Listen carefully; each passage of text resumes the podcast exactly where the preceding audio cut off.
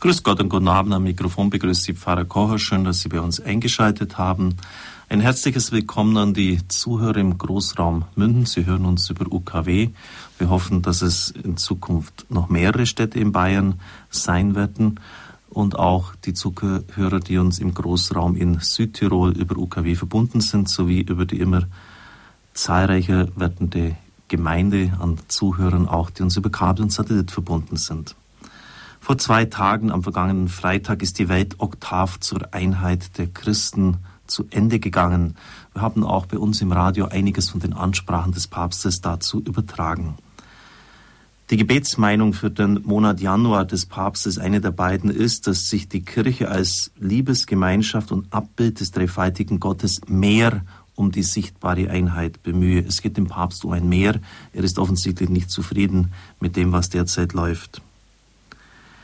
Es ist sicher eine der größten Tragödien in der Geschichte des Abendlandes, dass die Christenheit gespalten ist mit dem Dreißigjährigen Krieg als Folge. Es ist auch klar gegen den erklärten Willen des Herrn im Abendmahlsein, den Abschiedsreden. Vater, lass sie eins sein in uns, damit die Welt erkennt, dass du mich gesandt hast. Die Erkenntnis Jesu Christi, seiner Person, seiner Sendung vollzieht sich an der Einheit der Jünger. Das ist natürlich von enormem Gewicht und ein großer Auftrag an uns. Ich bin nebenzu auch noch, damit ich auch wirklich richtig ausgelastet bin, Pfarrer von Balderschwang. Es war nur eine kleine Gemeinde mit 179 Katholiken. Aber selbst dort begegnet man immer wieder auch der Problematik konfessionsverschiedener Ehen.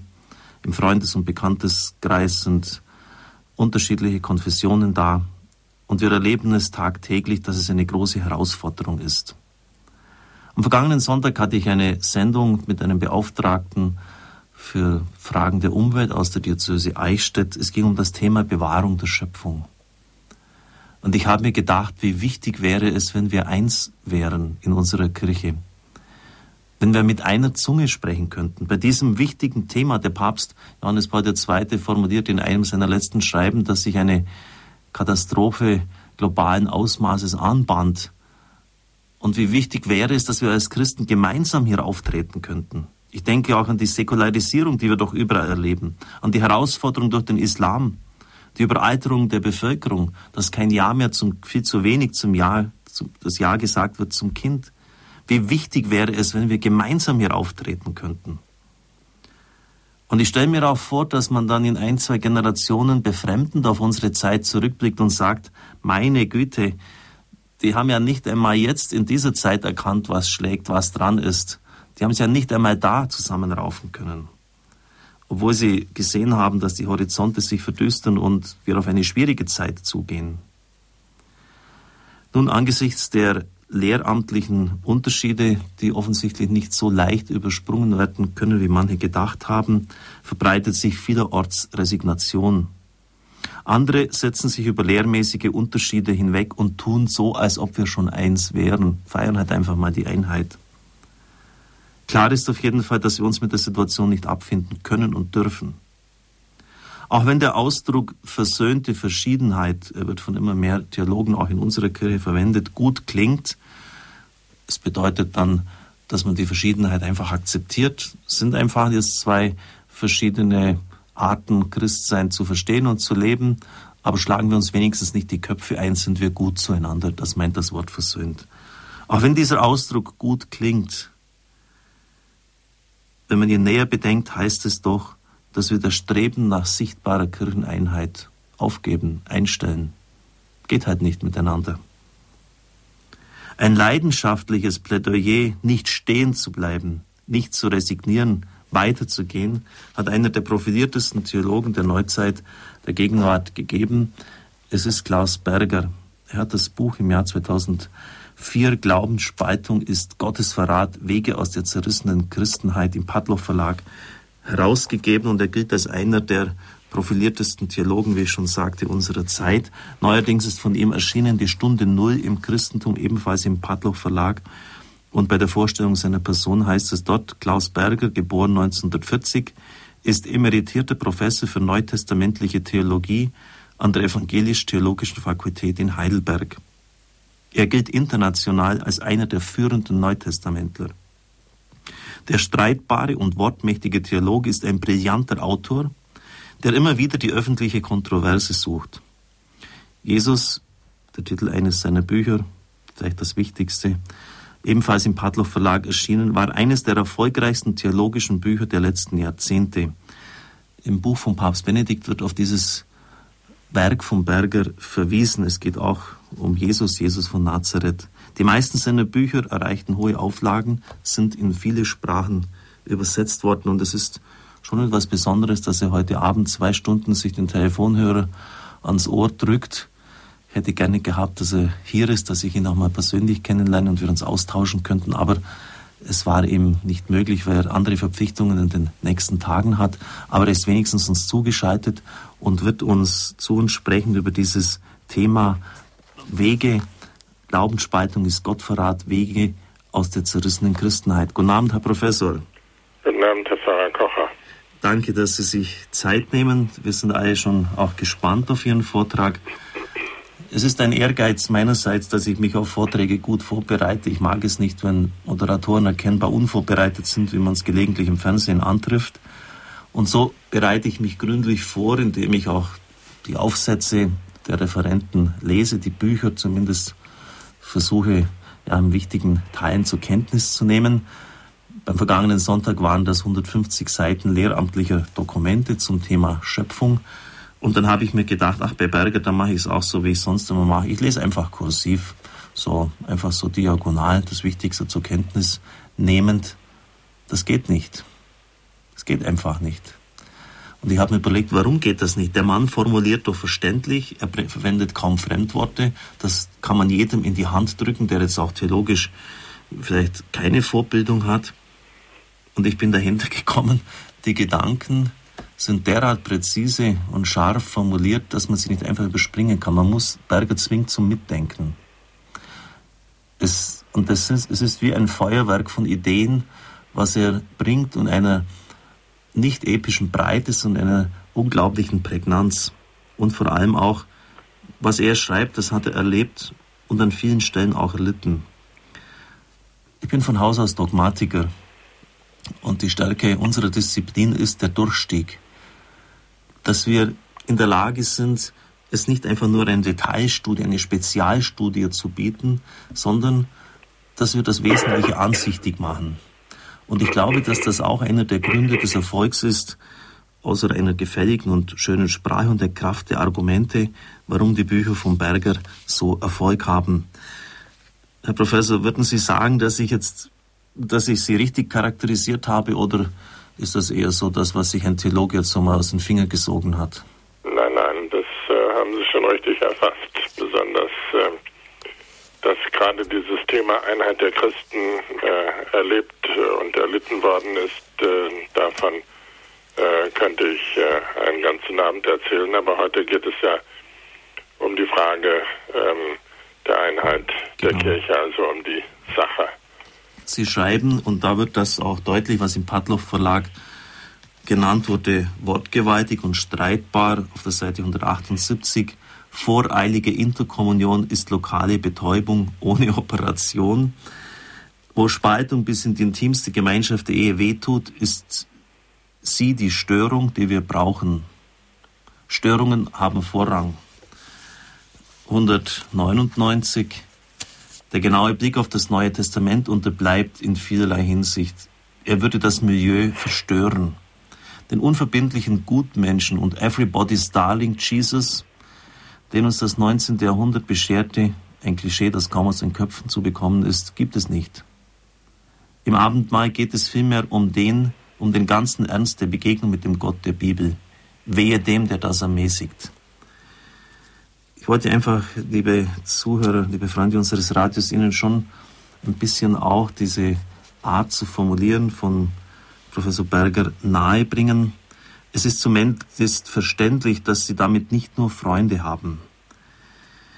Herr Professor, wie waren denn die Reaktionen auf dieses Buch? Bevor es erschien, haben Kardinal Kasper und Wolfgang Huber, der Ratsvorsitzende der EKD, erklärt, es enthalte nur Polemik und äh, solle gar nicht angeschaut werden. Bevor es erschien. Das heißt, keiner von den beiden kannte auch nur eine einzige These davon. Mhm. Das heißt, dass es offenbar für die Position beider befreundeter Kirchenführer sehr unangenehm ist, äh, was sie von mir erwarten. Und das ehrt mich wiederum. Was mir auffällt, das ist, dass Sie eben überhaupt keine Polemik äh, enthalten. Sie formulieren manchmal salopp, das hat man jetzt auch hier gemerkt, aber eigentlich immer sachlich. Wie, wie kann man denn eigentlich Ihnen das unterstellen, dass Sie ein Polemiker sind? Ähm, das gehört dazu, wenn man eine Position grundsätzlich bekämpft. Mhm. Und eine Position, wie ich sie vertrete, ist ähm, vielen ein Dorn im Auge, die die Ökumene billiger haben wollen. Und um einen billigen Einkauf geht es nicht bei mir, sondern um eine Begegnung von Christen aus der Tiefe des Glaubens. Darunter geht es nicht. Billiger ist es nicht zu haben. Und nicht, das wäre das Gegenkonzept, ähm, durch eine, ein Treffen auf dem gemeinsamen Minimum. Also, dass man alles weglässt, was typisch ist für den anderen. Und dann meint man ohnehin, bleibe ja das Evangelische übrig. Die katholischen Besonderheiten fallen weg. Ähm, diese Art von Ökumene ähm, wird am Ende eine langweilige Angelegenheit, denke ich, weil ähm, gerade die Besonderheiten, die nun das Bild einer Konfession ja auch interessant machen, die historisch gewachsen sind, dann entfallen würden. Und ähm, das bekämpfe ich, diese Art von farbloser, gesichtsloser ähm, Ökumene und ähm, bin doch äh, auch als Historiker dafür, dass man erstens auf die Bibel schaut und zweitens äh, die besondere Form der katholischen Frömmigkeit und der Volksfrömmigkeit beachtet. Ähm, sie scheint mir wirklich der Weg zu sein zur Einheit, insbesondere in der Orientierung an Maria, an der Mutter Gottes, ähm, weil hier ja persönliche Glaubenstiefe einfach zur Sprache kommt. Und das ist kein, kein äh, Disput unter Professoren, die Ökumene, sondern mhm. sie kann nur entstehen, wo Menschen sich in der Tiefe des Glaubens an den gekreuzigten und Auferstandenen begegnen und sich von Maria dahin führen lassen. Was Sie hier sagen, ist auch in Ihrem Buch grundgelegt. Ich schlage es gerade auf, weil ich mir das rausgeschrieben habe. Durch eine religiöse Erneuerung in der Tiefe, ist das 197, und aus der Tiefe heraus kann Einheit werden. Zum Beispiel schweigend nebeneinander sitzen, das Gespräch nicht übereinander, sondern mit ihm, mit Gott führen. Das ist der Weg monastischer Theologie. Es wird ein langer Weg sein. Und nur Gott wird diese Einheit schenken können. Offenbar sind Kompromissformen der Dogmatiker, die keiner versteht und die keinen interessieren, nicht der einzige, vielleicht nicht einmal der richtige Weg. Ich stimme Ihnen da natürlich, lieber Herr Professor, voll zu. Ich glaube nicht, dass es letztlich die, die, die Professorenkommissionen sein werden, die den großen Durchbruch schaffen werden. Das haben wir auch bei Johannes Paul II. erlebt, ja. als er die Patriarchen des Ostens besucht hat. Das waren nicht die, die Theologen, die vorgearbeitet haben, das waren die persönlichen Begegnungen. Es war der Patriarch, der dem gebrechlichen Papst entgegengeeilt ist, der das Eis zum Schmelzen gebracht hat. Es waren diese großen Glaubensgestalten. Natürlich können wir auf Theologie nicht verzichten, sie betreiben es ja auch. Aber man könnte jetzt vielleicht sagen, äh, wenn das der Weisheit letzter Schluss ist, dass es doch auch irgendwie Resignation ist, man kommt nicht zusammen und flüchtet sich ins Gebet. Was würden Sie darauf antworten?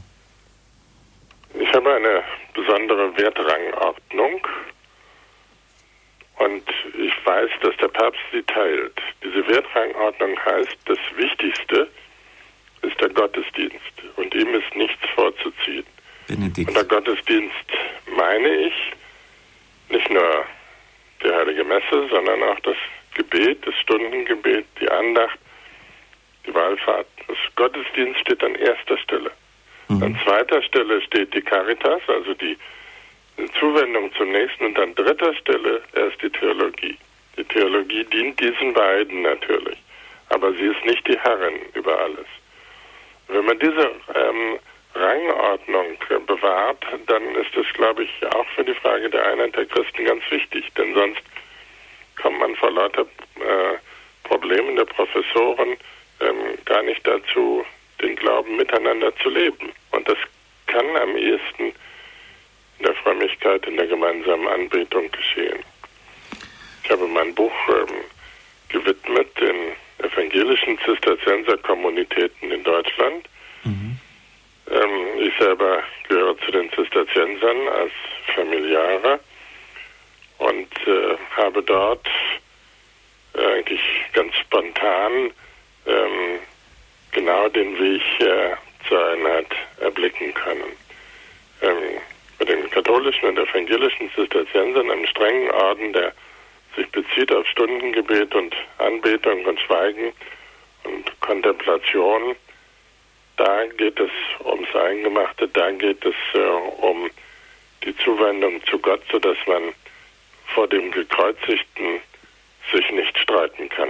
Wenn, wenn Leute sich theologisch streiten wollen, dann sage ich, geht doch vor ein Kreuz und setzt in der Gegenwart des Gekreuzigten euren Streit fort. Ihr werdet schon sehen, was aus eurem Streit werden kann, nämlich gar nichts. Das sind starke Worte.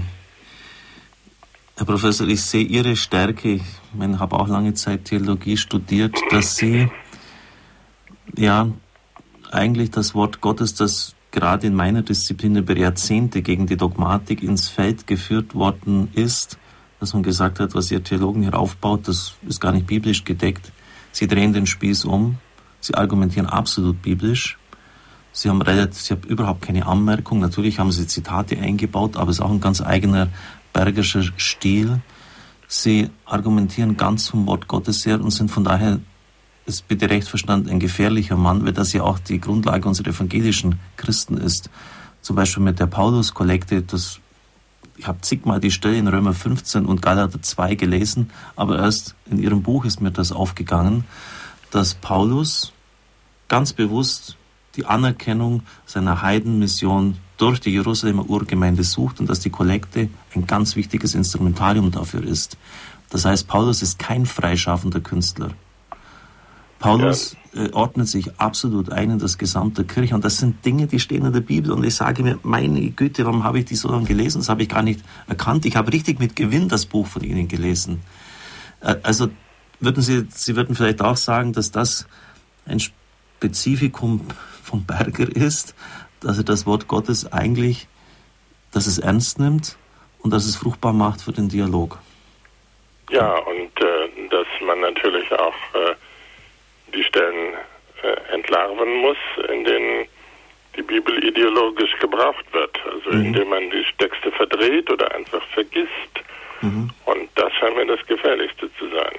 Und ich äh, zitiere natürlich besonders gerne die Texte, ähm, die den Leuten zeigen, dass sie doch noch nicht einmal mit der Bibel richtig umgehen können, weil äh, das wahrzunehmen wäre ja das Erste. Also wenn es um die Frage der Wahrheit geht, dann denke ich, ist, ist das wie ein Stuhl mit vier Beinen.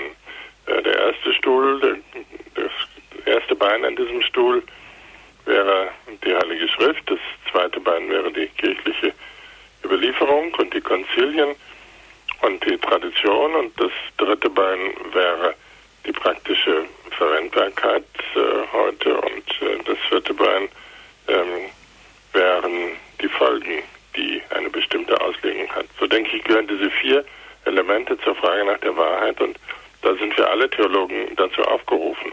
Mhm. Der Dogmatiker mehr äh, für die Tradition und die Konzilien, der Exeget mehr für die Schrift, der praktische Theologe für die Frage, wie kann man es den Leuten sagen und alle miteinander für die Frage, was äh, wird es bewirken können, wie kann man ähm, auf diese Weise Mission im neuen Stil betreiben. Natürlich reizt es mich, mit Ihnen mich länger auszutauschen, aber ich möchte jetzt nur noch eine letzte Frage stellen, damit Sie auch Ihren Vortrag halten können und anschließend die Zuhörer Möglichkeit haben, sich einzubringen. Ich freue mich heute schon sehr auf, auf die Diskussion. Das wird, diese Frage wird ja auch Ihnen unter den Nägeln brennen. Wie soll es weitergehen mit der Ökumene, wo vieles festgefahren ist? Wie, wie können da Impulse kommen? Gibt es für den Theologen Berger Bibelstellen, wo er sagt, das kapiere ich auch nicht. Sie haben jahrzehntelang nichts anderes getan, als das Wort Gottes zu studieren. Gibt es Stellen, es gibt ja manche, die sind wirklich dunkel, schreibt auch der Papst in seinem Jesus, wo die sind schwierig zu verstehen, dem Himmelreich, dem Gewalt angetan wird oder ähm, der Verstockungsbefehl von Jesaja oder was auch immer. Gibt es Stellen, wo Sie sagen, also da blicke ich auch nicht ganz durch? Ja, ich bin äh, eigentlich sicher, dass wir als moderne Menschen für jede einzelne Bibelstelle einen langen Anweg brauchen, um sie auch nur halbwegs zu verstehen. Also gerade was Sie da zitiert haben, das Himmelreich erleidet Gewalt. Mhm. Da habe ich dann äh, plötzlich bei der Lektüre mittelalterlicher Mystiker eine schöne Antwort gefunden, die ich bisher für die beste halte. Das ist nämlich ähm, die Gewalt, äh, mit der man das Himmelreich erobert, äh, darin besteht, dass man Gott mit Gebet bestürmt. Mhm. Also nicht mit physischer Gewalt, sondern äh, mit Gebet und dass äh, Gott gerne ähm, erobert und besiegt werden will. Das erinnert also an Genesis 50, äh, der, ähm, die Begegnung Jakobs äh, mit Gott äh, am ähm, Fluss dort. Und ähm, diese Bedeutung des Gebets ist uns abhanden gekommen. Das Gebet ein, ein Ringen mit Gott ist. Und das würde ich auf diese Stelle beziehen. Haben Sie aber, haben Sie noch gute äh, Leute, die Sie anführen können? Gott liebt es, belästigt zu werden. Heilige Pfarrer von Ars, Patron der Priester. Naja, das ist genau derselbe Sinn, ja. Und, ähm, so ähm, sagt das Wilhelm von Sentieri, ein Freund des heiligen Bernhard von Clairvaux, einer der frühen Zisterzienser. Jetzt ist es allerdings Zeit, dass wir Ihnen zuhören und dann sind Sie an der Reihe, liebe Freunde, liebe Zuhörer unseres Radios. Glaubensspaltung ist Gottesverrat, Wege aus der zerrissenen Christenheit. Herr Professor Berger, Sie haben das Wort. Ja, meine Damen und Herren, ich meine, dass dieses Wort Glaubensspaltung ist Gottesverrat im strengen Sinne aufgefasst werden muss. Denn die Einheit unter den Menschen, das gegenseitige sich verstehen, gemeinsam handeln, gemeinsam bekennen, dieses ist das eigentliche und einzige Ziel der ganzen Offenbarung des Neuen Testaments.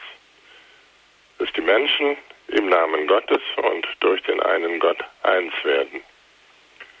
Und wer diese Einheit zerstört und von an, im Ansatz her überflüssig macht, der vergeht sich damit gegen Gott selbst gegen die innerste Absicht Gottes, die mit der Sendung Jesu Christi und des Heiligen Geistes verbunden ist. Und deshalb ist Glaubensspaltung Verrat an Gott, weil es Verrat an der Hauptsache unseres Glaubens ist. Und ganz konkret ähm, Verrat an dem, was durch die Taufe ja eigentlich uns geschenkt wird. Durch die Taufe gehören alle Christen zum Leib Christi.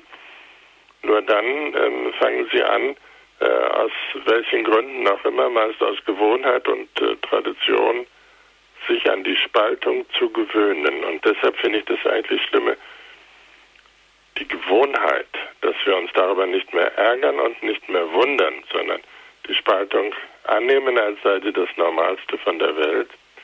Und dann auch noch ähm, erklären, die versöhnte Verschiedenheit ähm, sei das Ziel denn versöhnte Verschiedenheit ähm, heißt ja doch, dass man sagt, ähm, du hast recht und ich habe recht und der andere hat recht.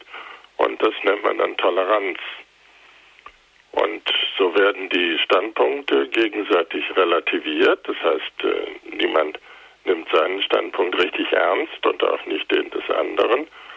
Und jeder Prozess der Annäherung, der ja eigentlich nötig wäre, wird unterbrochen. Er findet gar nicht erst statt.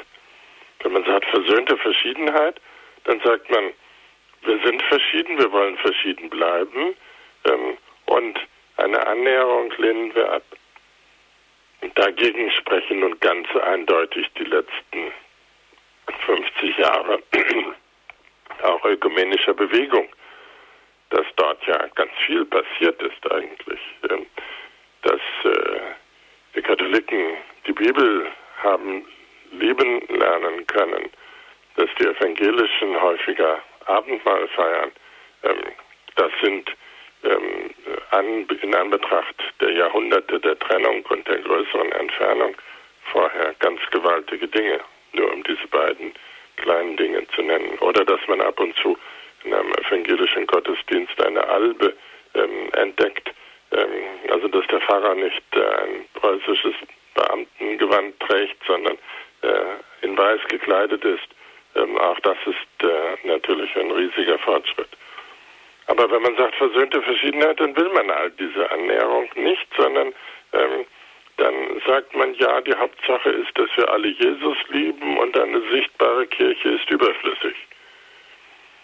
Und diese Position finde ich ganz gefährlich, weil ähm, als Neutestamentler ich sagen muss, ähm, hier gibt es keine Differenz zwischen einer eigentlichen Kirche und der sichtbaren Kirche, sondern die, es gibt nur eine Kirche, äh, die ist äh, sichtbar und unsichtbar zugleich, aber von dieser Kirche gilt, äh, dass sie wie ein Acker ist, in dem auch Unkraut ist, also Unkraut im Weizen Matthäus 13.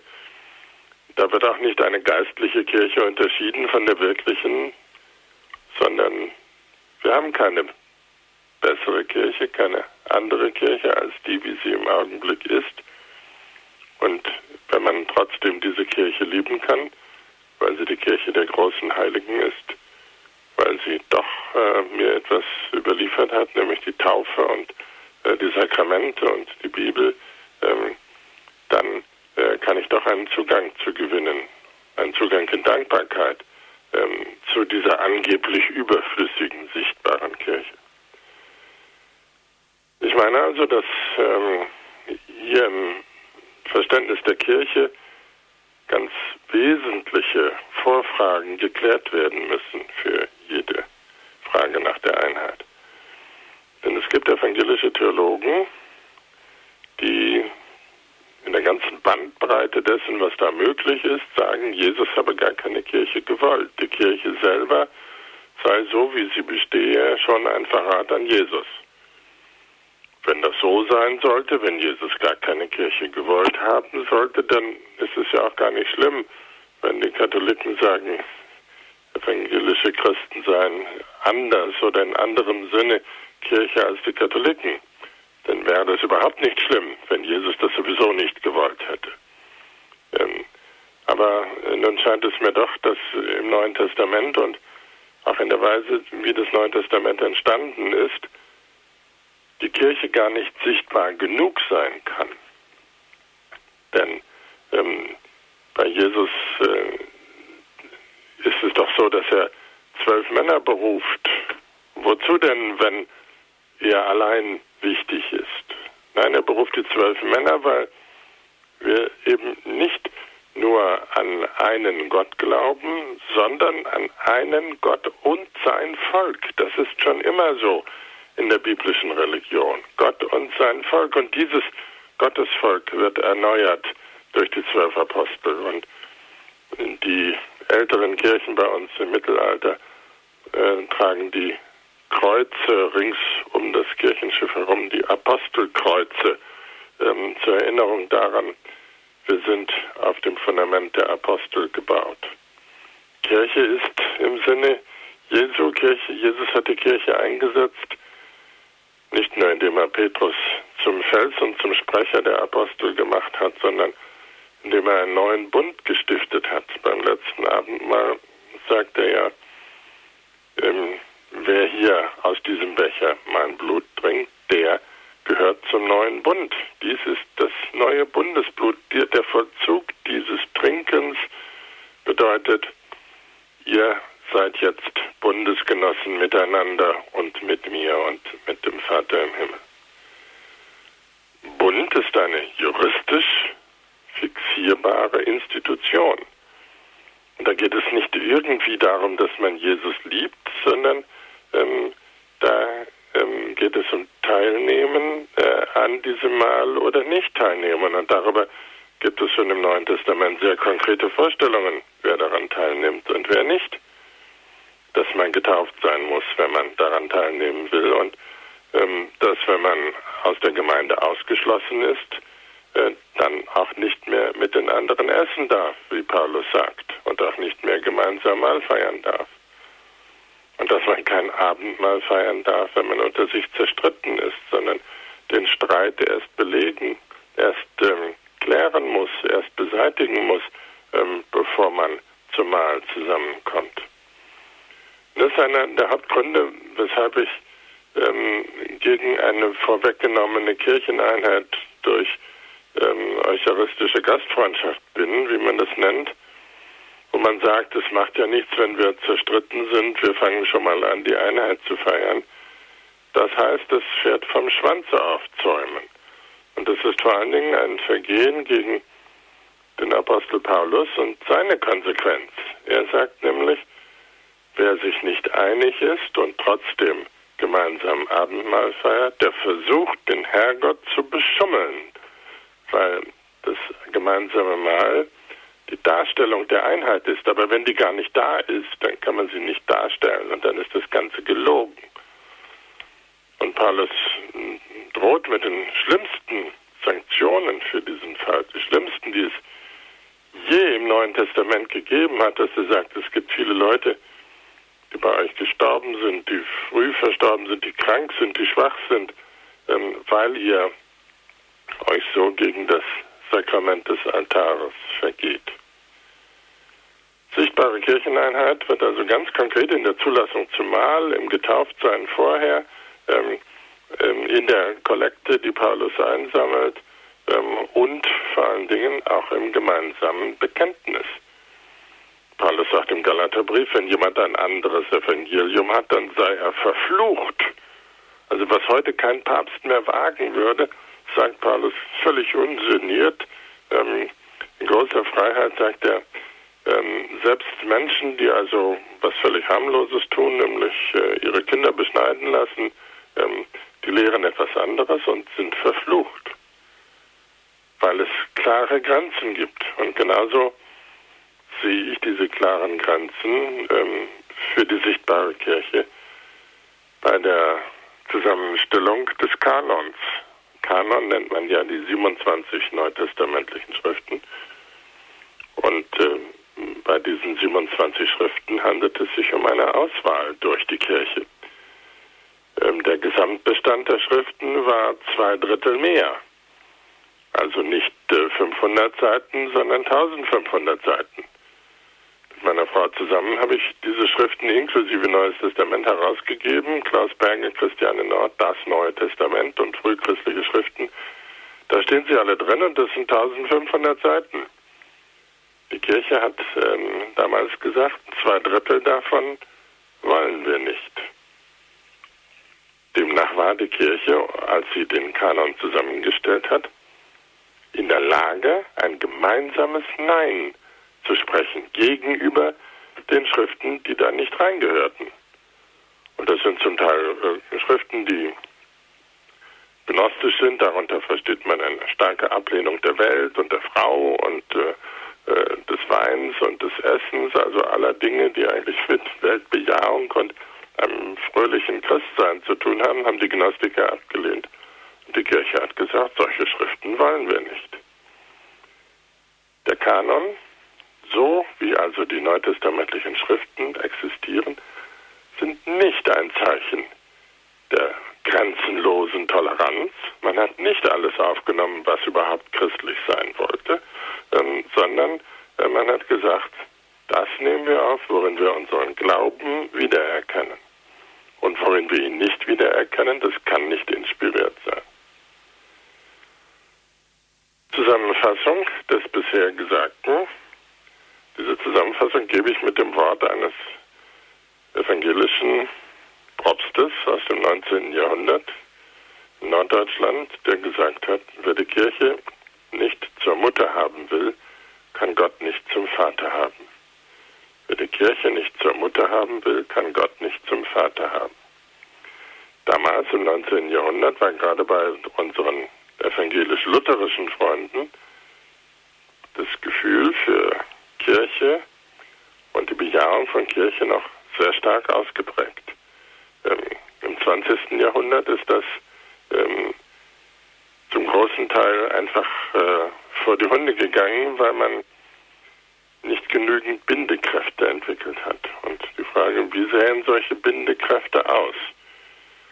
Ich denke, dass solche Bindekräfte darin bestehen, dass, und das schlage ich vor als fünf Fahrstunden für die Ökumene sozusagen, die Bindekräfte bestehen darin, dass es eine Instanz gibt, an der man ähm, gemeinsam die Einheit festmacht. Diese Instanz heißt in der christlichen Kirche Bischöfe. Ähm, Bischöfe sind Kristallisationspunkte der Einheit. Und zweitens sollten diese Bischöfe miteinander vernetzt sein, weil ja doch nicht jede einzelne Gemeinde vom Himmel gefallen ist. Selbst Paulus, den wir schon erwähnt haben, bindet seine Gemeinden an Jerusalem an, um zu zeigen, das kommt nicht vom Himmel. Und braucht eine Vernetzung miteinander, denn äh, Gottes Volk ist ein Volk, so wie es diesen einen Gott gibt. Zur, zu den Bindekräften der Einheit gehört auch das Lehramt überhaupt. Ähm, da bestehen bei unseren evangelischen Freunden verschiedene Meinungen drüber. Manche sagen, ja, wir haben so etwas, manche sagen, überhaupt lehnen wir das ab. Ähm, wie auch immer. Ähm, wir sind alle froh, dass es zum Beispiel eine gemeinsame Erklärung gegen den Nationalsozialismus gegeben hat, die Barmer Erklärung unserer evangelischen Freunde. Da wird so etwas wie Lehramt wahrgenommen. Und davon hätten wir nur gerne mehr, ähm, damit es nicht alles auseinanderläuft. Und man nicht zu der Meinung kommt, evangelisches Christentum ähm, oder überhaupt Christentum bestünde aus evangelischer Sicht daran, dass jeder glauben kann, was er will. Das finde ich äh, ganz fatal. Das wurde in letzter Zeit wieder verkauft als ähm, Kirche der Freiheit.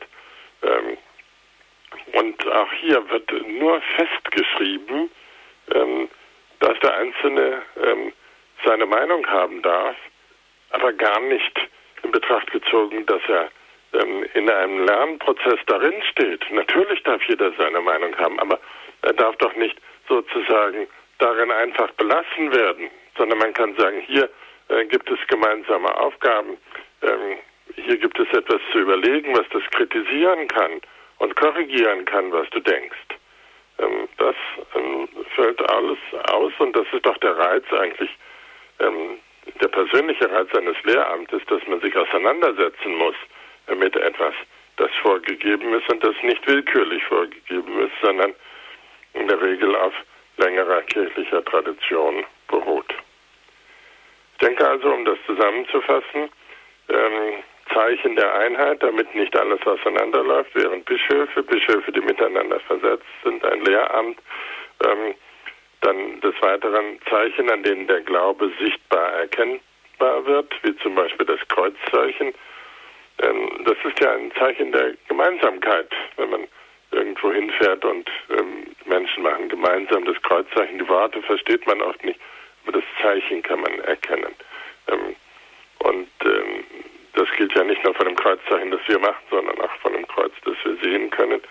Und schließlich gehört äh, zu dieser Bemühung um Einheit, dass man ähm, doch den Grundsatz, dass die Schrift sich selbst auslegt, dass man äh, diesen Grundsatz äh, in Frage stellt. Also ich habe äh, im Laufe meiner langen Lehrtätigkeit unter evangelischen Christen äh, an der Heidelberger Fakultät äh, nie äh, die Beobachtung gemacht, dass die Schrift sich selbst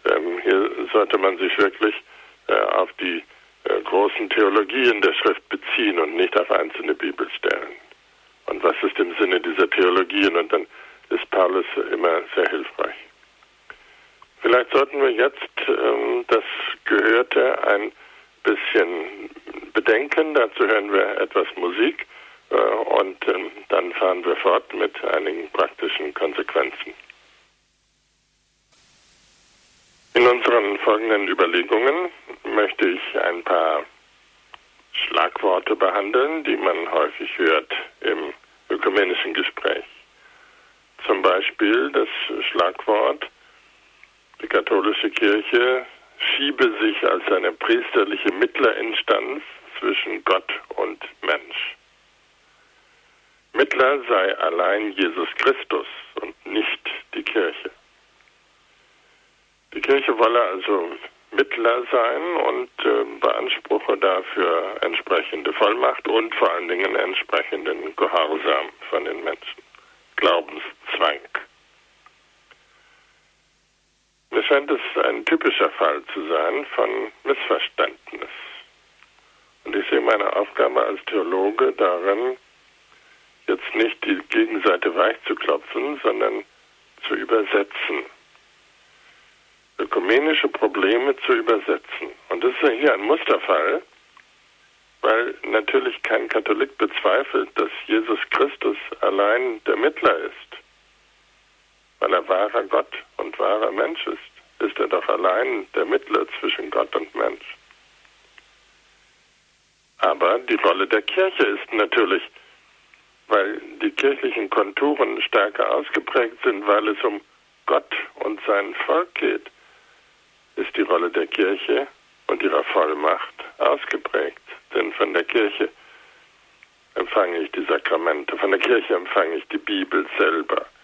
Und äh, von der Kirche empfange ich vor allen Dingen den Rat des Beichtvaters und die Absolution im Beichtstuhl. Ich glaube, dieser Vorwurf, bei den Katholiken schiebe sich die Kirche als Mittlerin zwischen Gott und Mensch, der bezieht sich vor allen Dingen auf die Ohrenbeichte. Und das muss man doch klären können. Denn die Ohrenbeichte wurde bei, auch bei unseren evangelischen Freunden nie abgeschafft.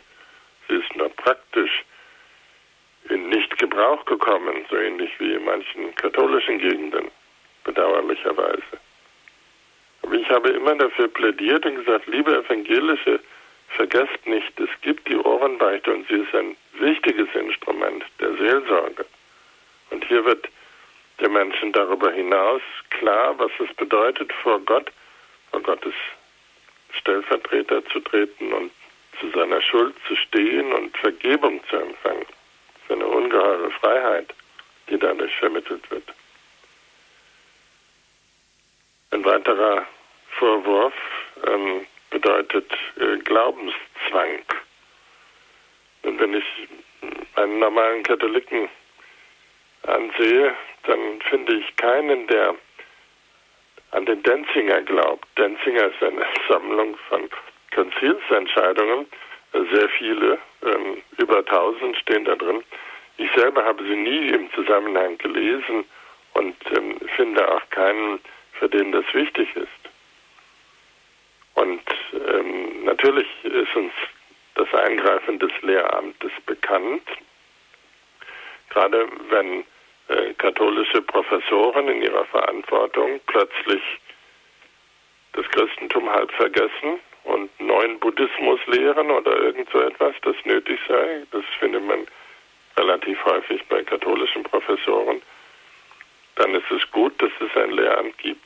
Manchmal geschieht es ein bisschen ungeschickt, sodass man dann doch wieder nur Märtyrer schafft und die Leute erst recht aufhorchen. Aber im Großen und Ganzen, denke ich, ähm, ist es wichtig, dass jemand, wenn es offensichtlich auf Abwege kommt, äh, ein klärendes Wort sagt.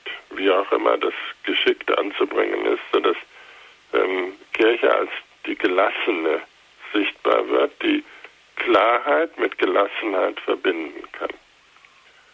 Und ähm, dem gegenüber stünde sonst nur das Aufhören jeder Kirchenbindung und eben, dass man sagt, es ist egal, was ihr glaubt. Und äh, das kann es nicht sein, weil ähm, das ja auch keine Handlungseinheit zustande bringt. Wir haben das gerade in den letzten drei Wochen erlebt, wie schwerwiegend es ist, wie traurig es ist, wenn in der Diskussion um die moderne ähm, Medizin ähm, evangelische Freunde keinen einheitlichen Standpunkt finden.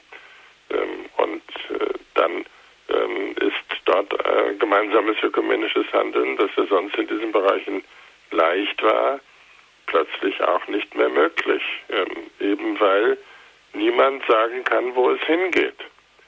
Und weil das Bestreben, im Zweifelsfalle für die Einheit zu sein, gar nicht gesucht wird, sondern man sagt, in, in jedem Falle äh, geht es um meine äh, Auffassung der Dinge. Und dabei ist dies doch so ähm, relativ und so zeitbedingt. Also ein bisschen mehr ähm, Demut ähm, sollte man von den Katholiken in der Hinsicht erwarten, dass sie ähm, nicht auftreten als die, die alles immer schon wissen, ähm, aber ähm, von anderen daran, dass sie sagen, ich äh, kann als Mensch gar nicht äh, meine Meinung so absolut stellen. Also das sind, glaube ich, die Gefahren, die auf beiden Seiten ähm, vorhanden sind. Ähm, dann scheint mir ein weiteres Stichwort wichtig, dass ähm, der Vorwurf ähm, ist, dass äh, die Heiligen ähm, Mittler seien zwischen Gott und Mensch, insbesondere, dass Maria viel zu viel verehrt würde äh, und äh, manche Heilige auch. Ähm, ich kann da immer nur an Martin Luther erinnern, der ein sehr herzliches Verhältnis zur Mutter Gottes hatte der gesagt hat, man kann Maria nicht genug loben und man kann nicht oft genug das Ave Maria beten. Ähm, Martin Luther hatte mit einem mit seinem Verhältnis zur Gottesmutter auch ein anderes Verhältnis zur Dimension Kirche überhaupt. Er hat dankbar angenommen, sozusagen, was noch da war von den Katholiken, was ähm, bei den Lutheranern dann noch 150 äh, Jahre etwa gewirkt hat. Ähm, Luther und Erasmus äh, haben und auch Melanchthon, also große Reformatoren äh, oder Leute, die ihnen nahe standen, haben gesagt, was von Maria gilt, das gilt von der Kirche. Maria bildet das ab, was von jedem Glaubenden gilt, nämlich sie ist äh, ein Vorbild für alle und ein Urbild der Gnade und auch in der Himmelfahrt Mariens, an der Luther auch festhält, sehen wir, ähm, dass der Mensch am Ende von Gott erhöht wird und so dass Maria unser, unsere gemeinsame Zukunft abbildet. Wenn man das einmal gelesen hat bei den Reformatoren, dann merkt man, der eigentliche Streit, die eigentliche Entfremdung ist Jahrhunderte nach der Reformation entstanden in der Aufklärung. Ähm, Nämlich dort hat man ja auch erst ähm, bei den Lutheranern die katholische Messgewänder abgeschafft. Dort hat man erst die Beichtstühle abgeschafft äh, und dort auch den Weihrauch, der bis dahin ja zum großen Teil beibehalten worden war. Ähm, entstanden ist äh, ein Gereiztsein, ein gegenseitiges Gereiztsein und das Hauptproblem zwischen den Konfessionen scheint mir daher die Emotionalität zu sein, dass man ähm, aufgrund von Gefühlen, von Animositäten die Vorurteile am Leben erhält, dass man ähm, im Grunde genommen eine Mentalität entwickelt, die ganz stark von Affekten bestimmt ist, von Misstrauen, von Verdächtigungen, von Schablonen, die durch nichts zu korrigieren zu sein scheinen. Gerade vor zwei Jahren habe ich es wieder gehört, der Papst sei eben der Antichrist und Antichrist ist eine Inkarnation des Teufels geradezu.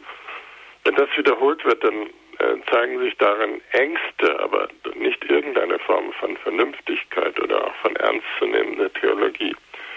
Aber diese Ängste müssen wir, und darum müssen wir wissen, ähm, und man kann ja auch fragen, wie kann man Ängste beseitigen?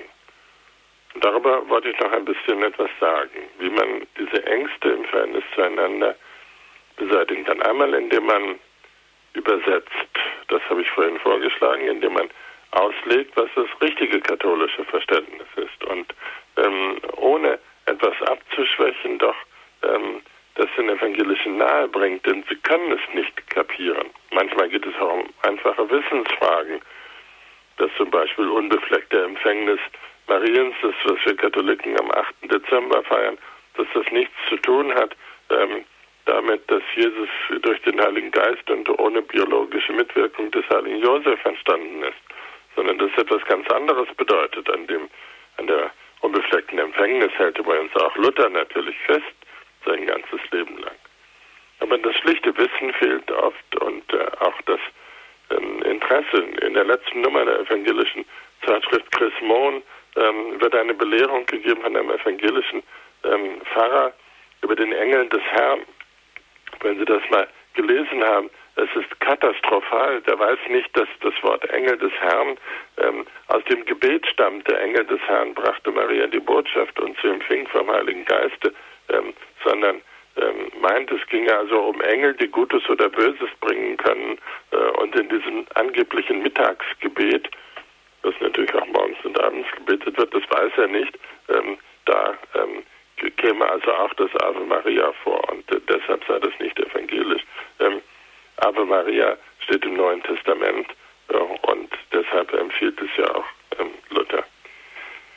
Solche Art von Vorurteilen, Gefühlen, Affekten können am ehesten beseitigt werden durch tiefe gemeinsame Erfahrungen, durch gemeinsame Reisen zu heiligen Orten, durch gemeinsame Kreuzwegandachten, durch äh, gemeinsames Beten, das nicht nur ein Vaterunser lang dauert, ähm, sondern äh, das wirklich daran besteht, dass man vor dem Kreuz auf dem Boden liegt, so wie die Zisterzienser das tun, so wie sie es vom Karfreitag her ähm, aus dem katholischen Karfreitagsgottesdienst kennen, von der Priesterweihe her, von der Diakonenweihe, ähm, dass man auf dem Boden vor Gott liegt.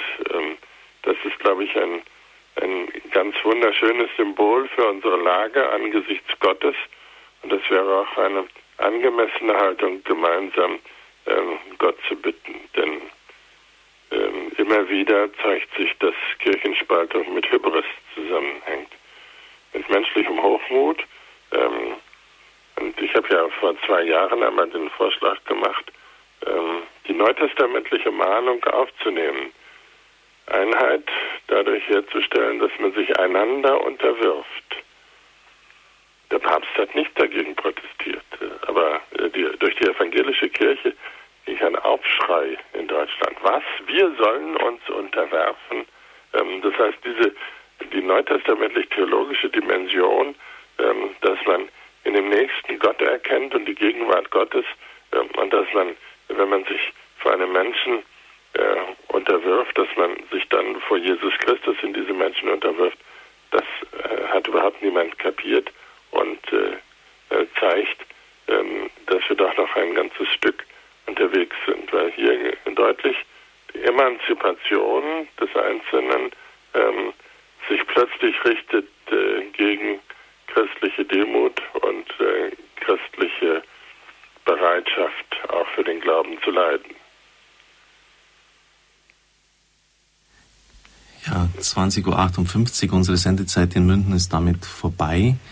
Ich danke Professor Berger auch, dass er gerade zu Punkt genau diese Landung gemacht hat. Staune schon, dass er in der Lage ist, in der vorgegebenen Zeit in großer Prägnanz das, was er in seinem Buch Glaubensspaltung ist Gottesverrat niedergelegt hat. Vor allem vom Letzteren können wir ein Lied singen, wenn ich das kurz noch einstreuen darf, und dann spielen wir ein Stück Musik ein und Sie können dann wirklich anrufen. Ich freue mich auf Ihre Beiträge. Radio Horeb hat in München UKW-Sendezeit erhalten. Wir haben den Löwenanteil bekommen und unsere evangelischen Geschwister haben von 16 bis 17 Uhr eine Stunde Sendezeit. Wir haben ihnen die Möglichkeit gegeben, umsonst die gesamte technische Infrastruktur von Radio Horeb zu nutzen. Und wir haben auch miteinander Lobpreis gemacht in unserer Hauskapelle. Und dann ging es darum, ganz kurz einmal, und das knüpft jetzt an das letzte an und was Professor Berg gesagt hat und schließt es vielleicht auch gewissermaßen ab. Es ging darum, eine Stunde Sendezeit zu verschieben und die wären dann mit ihrer Sendezeit an den Rosenkranz herangekommen. Um Gottes Willen alles, Pfarrer Kocher. Wir, wir schätzen Sie, wir mögen Sie, aber nicht eine evangelische Sendezeit in der Nähe des Rosenkranzes. Bitte nicht. Und dann habe ich mal dargelegt, wie ich Rosenkranz bete, was dort abgeht in der Meditation, wie man Rosenkranz richtig betet, dass es absolut christozentrisches Gebet ist. Und ich weiß, wie dann die Münder offen waren und ein großes Erstaunen war, die hatten damals sogar ausgemacht, es kam nicht zustande, dass ich das auch evangelischen Geschwistern noch vermitteln kann. Also das einfach noch zu diesem, was Professor Balger am Schluss gesagt hat, diese hohe Emotionalität, Aggressivität, auch Ablehnung, vielleicht auch beiderseits, die da ist, die, diese gewisse Gereiztheit auf den anderen hin und wo man schon gar nicht mehr richtig hinhört. Unbefleckt Empfängnis habe ich dutzende Mal erlebt, dass da weder in den eigenen, geschweige denn in den evangelischen Reihen das richtig verstanden wird, manchmal sogar bei Bischöfen. Frau Urban aus Österreich, Sie sind die Erste. Grüß Gott. Äh, ich rufe aus Österreich an. Jawohl. Hochverehrter Herr Professor, ich habe von Ihnen das Jesusbuch mit großer Freude gelesen. Muss natürlich sagen, wahrscheinlich als Laie habe ich es nicht ganz verstanden, aber ich bewundere Sie sehr. Ich habe jetzt nur eine Frage an Sie. Wenn wir von Spaltungen sprechen, wäre es doch nicht besser, von Abspaltung zu sprechen. Man hat ja früher immer von der Rückkehrökumene gesprochen. Denn die Kirche, glaube ich, die hat sich ja nie gespalten. Ist ja immer die Unam Sanctam Catholicam Apostolicam Ecclesiam im Glaubensbekenntnis. Das sind Abspaltungen, aber nicht Spaltungen. Denn die Kirche ist ja unverändert, unverletzt. Das ist doch die Lehre der Tradition immer gewesen. Ich danke jedenfalls für Ihre Antwort und wünsche Ihnen Gottes Segen. Danke vielmals. Ja, danke. Wir ja, bitten um Ihre Antwort. Antwort äh, heißt, ähm, unsere evangelischen hm, Freunde äh, würden das nicht so sehen. Sie würden nicht von Abspaltung ähm, sprechen, sondern behaupten ja, ähm, dass die katholische Kirche die wahre Ursache der Spaltung sei. Ähm, wir also hätten uns von dem gemeinsamen Erbe entfernt. Ähm, und äh, um den Vorwurf der Abspaltung nun weder dem Protestanten noch den Katholiken anzulasten, sollte man schon an dieser Stelle sagen, es ist Spaltung da, wie auch immer sie des Näheren zu beurteilen ist. Danke für diese Antwort. Schwester Alverna aus Regensburg, Sie sind die Nächste. Guten Abend. Guten Abend. Ja, bei mir hängt das nur auf dieser Seite, nachdem wir alle vier Wochen ähm, zweimal Gottesdienst haben, evangelischen vorher und hernach katholische. Und deswegen äh, grenzt sich das meiste, wenn manche evangelische noch da bleiben im katholischen Gottesdienst, dann geht es doch hauptsächlich um die Eucharistie, um den ähm, äh, Kommunionempfang. Und es heißt vom Pastor immer wieder, wir haben denselben Jesus auch in der Eucharistie, wenn, ja, wir glauben natürlich nur im Augenblick des Empfangens. Wiederum ist es in katholischer, von katholischer Sicht aus doch ähm, wir empfangen auch den Leib des Herrn in erster Linie als ja, als die größte Gabe an uns Menschen. Danke, äh, wir Schwester. wissen aber auch, dass es nicht äh, von Dauer ist. Es ist nur bis die, äh, bis die Hostie äh, zer, äh, äh, zer, zerlegt ist, dann ist ja der Empfang von der Eucharistie praktisch dann ähm, sozusagen aufgebraucht. Danke, Schwester Alverna. Ich bitte um Verständnis, weil ich sehe, dass unglaublich viele Zuhörer auf Sendung Ja. gehen wollen. Die Professor Antwort, Berger. die Antwort lautet, die evangelischen Freunde meinen tatsächlich, ähm, die reale Gegenwart Jesu Christi ähm, dauere so lange wie der Gottesdienst äh, ist. Ähm, und danach äh, sagen wichtige Reformatoren schon, könne man den Rest Brot an die Hühner verfüttern. Also die Frage ist, was ist mit dem Brot, das übrig bleibt? Und wir Katholiken heben das auf als Leib Christi im, Tabernakel und äh, evangelische, ähm, manche Christen heben das auch inzwischen auf in einem Tabernakel. Bei evangelischen Christen gibt es mittlerweile alles, ähm, auch dieses. Ähm, aber die meisten sagen, es ist nichts wert. Und äh, die Gegenfrage wäre doch, ob man den, dem Glauben des Einzelnen ähm, so viel subjektive Macht zumuten darf, dass er über die Gegenwart Christi befindet oder nicht. Ist es nicht äh, doch eine ein sehr ähm, ein sehr leistungsbezogener Glaube, dass er sozusagen die, die Gegenwart Gottes leistet ähm, unter den Gestalten ähm, von Brot und Wein? Ist das nicht zu viel verlangt vom Glauben? Der ist doch gerade nach evangelischem Verständnis keine Leistung, sondern ein reines Geschenk. Ähm, und ähm, wieso zieht sich Gott zurück, ähm, wenn also der aktuelle Gottesdienst nicht da ist? Die beste Antwort war immer, dass auch evangelische Christen die Krankenkommunion kennen. Und dass in der Krankenkommunion ja etwas aus dem Gottesdienst herausgetragen wird in ein äh, Gebäude oder in einen Zusammenhang, in dem nicht Gottesdienst ist. Und natürlich auch in der Krankenkommunion äh, ein Stück äh, dieser gottesdienstlichen Präsenz Jesu gegeben ist. Danke für diese klare Antwort. Das sind ganz entscheidende Fragen. Spaltung, Abspaltung, Eucharistie. Ich freue mich wirklich über die Qualität dieser Fragen. Eine Bitte nur, damit ich als Moderator nicht immer dann so eingreifen muss. Es wollen heute unglaublich viele auf Sendung gehen. Ich habe ein optisches Telefon vor mir und sehe jedes Mal, wenn es aufblinkt. Äh, deshalb die Bitte, dass Sie nach Möglichkeit die Fragen prägnant und kurz stellen, damit wir auch die Antworten, auf die es uns heute Abend hier ankommt, entgegennehmen können. Aus Edemissen ist Herr Schrödke auf Sendung. Grüß Gott. Ja, grüß Gott und guten Abend, Herr Professor Berger. Danke für Ihren Vortrag. Ähm, das wollte ich gern bestätigen. So habe ich es hier erlebt. Ähm, tatsächlich auch Ihr Schlussresümee, ähm, dass es im Dienst erst, im, im Opfer, in der Bereitschaft der Hingabe die Ökumene möglich ist oder die Gemeinschaft. Ich möchte es nicht so sehr ausweiten. Es ist nur so, nach diversen Ärgernissen in der katholischen Kirche wurden mir angetragen, Dienst in der evangelischen Kirche. Und so kam ich dann da zu einer Annäherung, ein Verständnis und habe im vielen gemerkt, dass es selbst das Wissen des im Evangelium sehr dürftig ist, selbst bei Lektoren in katholischen und in evangelischen Kreisen.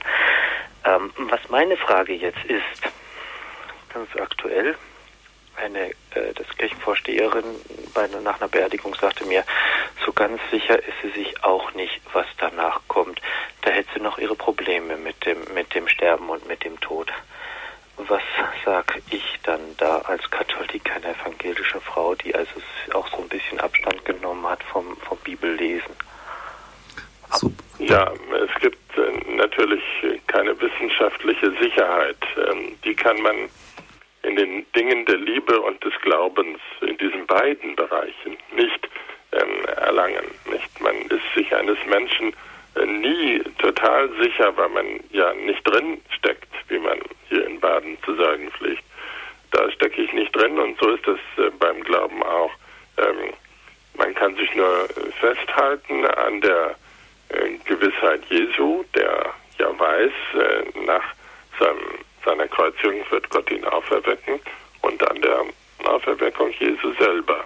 Das ähm, ist Auferweckung ist ein Bild dafür, dass wenn wir ähm, gestorben sind, ähm, Jesus auf uns wartet, uns in die Arme schließt und sagt, auf dich ähm, habe ich gewartet und wie schön, dass du da bist.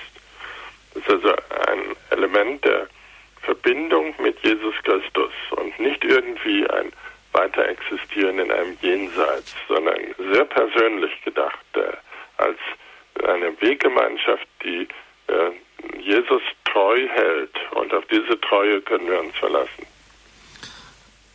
Als nächstes ist Frau Brehm aus Baden-Württemberg auf Sendung. Grüß Gott, Frau Brehm.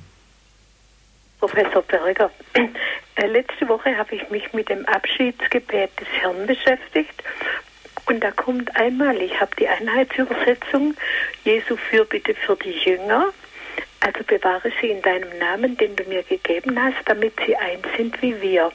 Und dann kommt als nächstes Jesu Fürbitte für alle Glaubenden. Aber ich bitte nicht nur für diese hier, äh, sondern auch für alle, die du durch ihr Wort an mich glauben. Und jetzt wollte ich gern fragen, ob Sie mir da Antwort geben können, warum Jesus hier für äh, zweierlei Bitten ausgesprochen hat. Ja, weil äh, nach dem Johannesevangelium es einmal um die präsenten Jünger geht, also die Jünger in der Gemeinschaft Jesu, mit denen Jesus zusammen ist. Äh, und dann wird hier ausdrücklich äh, gedacht an uns, an wir, an uns, die wir ähm, durch das Zeugnis äh, der Jünger Jesu glauben. Also Jesus unterscheidet seine Zeitgenossen von denen, die spätere Christen sind. Das ist doch gut verständlich. Frau Brehm, ist Ihre Frage beantwortet? Ja, vielen Dank. Gut. wiederhören. Ja, wiederhören. Das war eine Detailfrage zu Johannes 17 Abschiedsreden des Herrn. Eine Hörerin aus Nördlingen ist die nächste. Guten Abend. Ja, guten Abend. Äh, ich möchte bloß ein kurzes Zeugnis geben. Also ich bin evangelisch und ich bete seit Jahren mit einer katholischen Schwester. Und wir haben nie gefragt zwischen katholisch und evangelisch.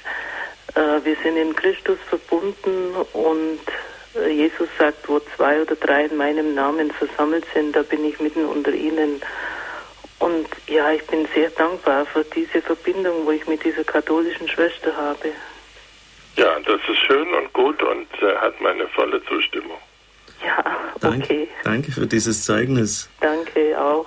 Wiederhören. Wiederhören. Gerade Nördlingen ist ja auch in der Geschichte der Ökumene wichtig. Ich durfte dort Diakon sein und habe das dann auch selber ja, erlebt, auch mit der Ökumene, wie es vor Ort ausschaut. Die Zuhörerin hat aus Nördlingen angerufen.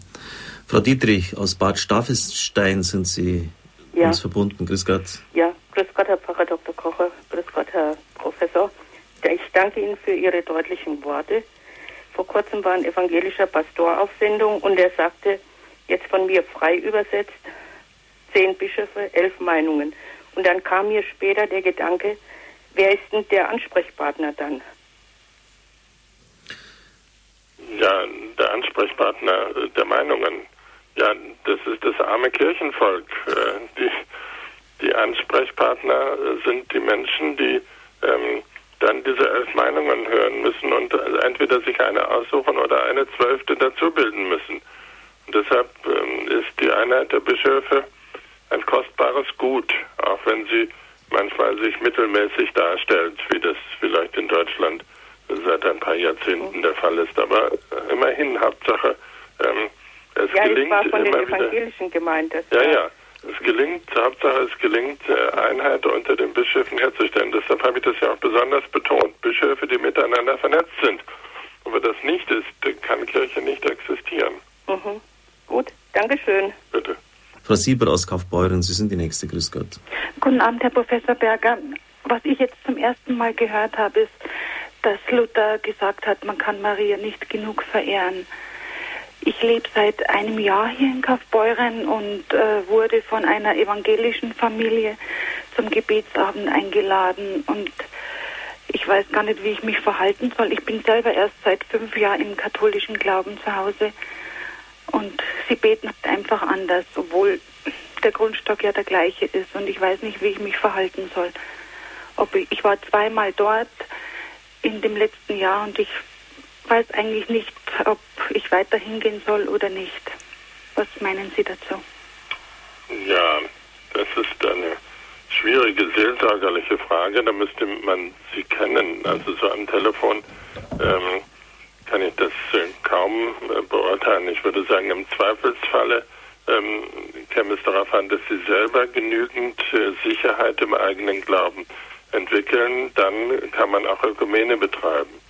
Während wenn man selber ähm, noch gar nicht richtig Fuß gefasst hat und noch nicht richtig zu Hause ist, dann ähm, weiß man am Schluss gar nicht, ähm, was äh, richtig sein soll und woran man sich halten soll. Und gerade beim Gebet ist es sehr wichtig. Ähm, und wenn Sie sagen, das ist äh, alles anders, dann würde ich sagen, versuchen Sie doch ähm, bei äh, Katholiken etwas äh, Vergleichbares zu finden oder ähm, in die Wege zu leiten, damit es geschieht, ähm, damit Sie äh, zunächst einmal äh, lernen, wie man katholisch betet und also, äh, dann können Sie auch wieder ökumenisch beten, wenn Sie da Sicherheit gewonnen haben. Also ist es nicht verkehrt, ich bin jetzt 100% katholisch, aber es ist nicht verkehrt, äh, dahin zu gehen, grundsätzlich. Also äh, grundsätzlich ist eine Frage, wie sicher man im eigenen Glauben ist. Das gilt für alle anderen Formen von Ökumene genauso. Ähm, und wenn man sich äh, doch noch nicht richtig zu Hause fühlt und äh, noch schwankt und noch zweifelt, das kann ich gut verstehen, ähm, dann sollte man es lieber lassen weil man am Ende überhaupt nicht mehr weiß, wo vorne und hinten ist. Mhm. Also es ist um, ihre, um ihren eigenen Seelenfrieden mehr zu tun und äh, daran, dass sie nicht zerrissen werden und nicht zerstückelt werden und dass sie äh, genügend Souveränität gewinnen im eigenen Glauben, um das andere auch nicht mehr als so mhm. fremd zu empfinden. Ja, danke für diese, ich möchte sagen, gerade so. Dank, Herr Professor Berger. Bitte sehr, für diese seelsorgliche Ratstellung, die Sie gegeben haben. Ist, wenn man den Magnificat, also den Kommentar von Martin Luther zum Lobgesang der Gottesmutter Maria liest, meint man einen stockkatholischen Theologen ja. vor sich zu haben. Also es ist wirklich unglaublich, welche Sätze da über Maria fallen, wie das jetzt eben von Ihnen angesprochen worden ist. Warum hat sich denn evangelische Theologie so sehr davon emanzipiert, Herr Professor? Ja, mit Maria ist immer die Kirche auf dem Spiel. Mit Maria steht die Kirche auf dem Spiel. Und ähm, deshalb ist Maria eine ökumenische Gestalt ähm, von erstem Rang, weil ähm, in der Stellung zu Maria deutlich wird, was man überhaupt von der Kirche hält. Maria ist äh, der äh, erste erlöste Mensch sozusagen, der Prototyp der Kirche und ähm, alles das, was mit der Kirche geschieht, kann man an Maria sehen.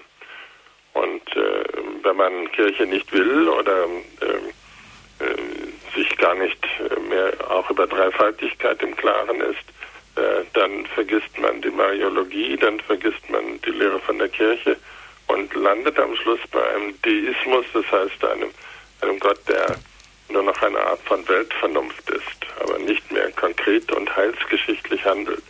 Maria ist doch für uns deshalb wichtig, weil sie die jüdische Mutter Jesu ist und weil sie ähm, die Geschichte ihres Volkes äh, an ihren Sohn physisch äh, vermittelt und nicht nur die Geschichte, sondern auch die Sprache und die biblischen Erzählungen. Und ähm, wenn man Jesus äh, sieht, dann muss man immer sagen, was musst du für eine wunderbare Mutter gehabt haben.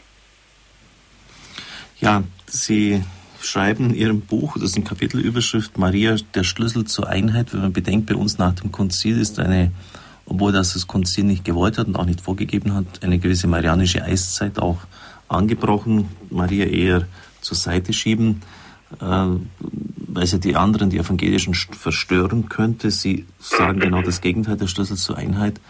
Das ist schon irgendwie ein starkes Wort. Ja, das finde ich ganz schlimm und dagegen habe ich mich auch immer gewandt ähm, dass Katholiken eigenstes Katholisches aufgeben, weil sie meinen, es täte den Protestanten weh. Dabei mhm. ist es genau umgekehrt, dass vieles ähm, Erzkatholische die Protestanten gerade hören möchten von uns. Mhm. Es ist doch nicht so, dass sie immer nur ähm, hören möchten, wir glauben auch an Gott, das ist doch eine Stammtischmeinung, sondern alles, was über Stammtisch hinausgeht, ist äh, oft wirkliche Neugier, ähm, wie könnt ihr damit leben und könnt ihr damit äh, glücklicher Christen sein? Und äh, gerade bei der Mutter Gottes ist das äh, ähm, auf wunderbare und anrührende Weise äh, doch äh, der Fall, dass man äh, sich durch die Kunstgeschichte reich beschenkt und auch durch die Musikgeschichte ähm, da geführt weiß. Ähm, es gibt ja eine eigene Hymnendichtung auf die Mutter Gottes, ähm, die habe ich in den letzten Monaten etwas verfolgt und, deshalb kann ich nur sagen, so ähnlich wie viele Leute sagen, die Musik führt sie zu Gott, so sind es insbesondere Marienlieder, ähm, die die Menschen ähm, auch in den Konfessionen zueinander führen können. Vertrauen Sie der Musik mehr, das ist wichtig. Das gilt für die Passionsfrömmigkeit von Sören Sebastian Bach, den ja auch unser Heiliger Vater sehr schätzt. Aber es gilt auch für die Marienhymnen ähm, des Mittelalters, die von großartiger Schönheit sind. Thema des heutigen Abends Glaubensspaltung ist Gottesverrat, Titel auch eines Buches. Sie finden es auf unserer Homepage ausgewiesen. Wenn Sie den Tagessendeplan anklicken, dann ist die ISBN-Nummer ausgewiesen des Buches von Klaus Berger. Sie können es beim Padloch Verlag bestellen. Wege aus der zerrissenen Christenheit. Frau Henrich, Sie rufen aus Bad Heilbrunn an und sind die nächste. Grüß Gott. Hm, guten Abend, Herr Pfarrer Kocher. Vielen Dank für diesen sehr guten Vortrag, Herr Professor Berger, und auch das, was Sie zuletzt ausgeführt haben. Ich glaube, dass auch die Erscheinungen, die uns die Mutter Gottes äh, gibt, also Gott schickt ja seine Mutter in Medjugorje oder auch in Amsterdam sehr viel auch zur Einheit beitragen werden. Und ja. zum Beispiel heißt es in Amsterdam, hat sie gesagt, die, äh, dies, dieses Gnadenbild betreffend mit dem kurzen Gebet, jeder Mensch hat ein Anrecht auf dieses Gebet. Also ich finde es ähm, geht ja dann sogar auf die Einheit der Christen und sogar noch mehr, also dass die Menschheit überhaupt sich wie Kinder Gottes äh, verhalten sollen. Also auch zu meinen muslimischen Nachbarn habe ich dann eigentlich ein anderes Verhältnis, an sich fast schon geschwisterlich. Ne? Und ich denke mal, ich erlebe das zum Beispiel, weil ich bei der Legio Mariens bin ich aktives Mitglied und wenn ich Medaillen verteile, also mindestens ein Drittel aller evangelischen Christen, die ich angesprochen habe, haben die Medaille mir äh, an, gerne angenommen mit der Beschreibung und es war eigentlich wenn ich dann gesagt habe, dass der Rosenkranz ein biblisches Gebet ist, mussten sie mir auch zustimmen. Und ich hatte das Glück, bei der allerersten Wallfahrt nach Medjugorje mit dem Herrn Professor Wicker zu fahren. Er ist ja auch evangelisch ja. und hat uns erzählt dann, dass er mit seiner Frau und seiner behinderten Tochter schon in seinem alten VW schon in Lourdes war und es hat mich alles so berührt, muss ich sagen. Es war in Medjugorje auch ein großer Gnadenort, wo ich glaube ich, wo auch viele evangelische Christen schon hingefahren sind. Danke, Frau Henrich. Natürlich ein ganz weites Feld der Professor Marienerscheinungen, Einheit der Kirche. Wollen Sie In der das? letzten Nummer des Rheinische Merkur ist äh, ein Artikel von mir über Lourdes und äh, Wunder, über dieses Thema. Und ähm, übrigens bin ich nicht evangelisch, sondern katholisch. Und ich bin aber vor zwei Jahren in Medjugorje gewesen, kenne also mhm. den Wallfahrtsort und habe dort für 600 Priester aus allen Nationen Vorträge gehalten über das Neue Testament. Also auch, wir durften übrigens auch im September den leitenden medizinischen Direktor kennenlernen in Lourdes, der die, für die Untersuchung der Wunder zuständig ist. Er hat gesagt, 7000 Wunder die wissenschaftlich nicht erklärbar sind, haben sie an die Bischöfe weitergegeben.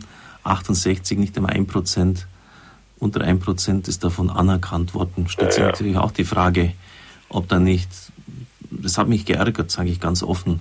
Ja, ja. Denn warum müssen wir so eine rationalistische Skepsis, wenn sogar Wissenschaftler, wo am Schluss 300 Ärzte ja, dabei ja, sind? das habe ich in meinem Artikel im Rheinischen Merkur genauso gesagt. Haben Sie genauso gesagt? Ja, äh, okay. ich habe gesagt, das wäre ein Rationalismus und eine Wissenschaftsgläubigkeit, die man ähm, sonst von der Kirche nicht kennt. Aber hier wird sie ganz rigoros durchgeführt. Und eigentlich äh, finde ich es schade. Und ich möchte selber in der Originalfassung meines Beitrages stand drin, ich möchte nicht in einer solchen Kommission sitzen und dann bei einem Wunder sagen, dass hier der liebe Gott garantiert seine Finger nicht im Spiel hätte. denn das kann ich nicht behaupten. Wer bin ich denn? Eigentlich schmälert man, die, wenn, wenn das wirkliche Wunder sind und, und das ähm, das ist ja, wenn, wenn einer, wenn Leute, die Multiple Sklerose haben, von einer Sekunde auf die andere ja. geheilt werden, wenn, wenn Krebs im Endstadium geheilt wird, ja, meine Güte, wenn man dann immer noch hier rumdebattiert und, und Gott, ja, ja. Gott nicht die Ehre gibt, das tut schon irgendwie weh. Also ich habe mich sehr geärgert, als ich das erfahren habe. Wir konnten direkt mit dem Direktor persönlich sprechen. Alle Leitungen sind voll aus Neuen Dettelsau, Murner und Bingen. Weiter geht's, Frau Schulz, Sie sind die nächste. Grüß Gott. Äh, guten Abend. Äh, Herr Professor, herzlichen Dank für den wunderbaren Vortrag.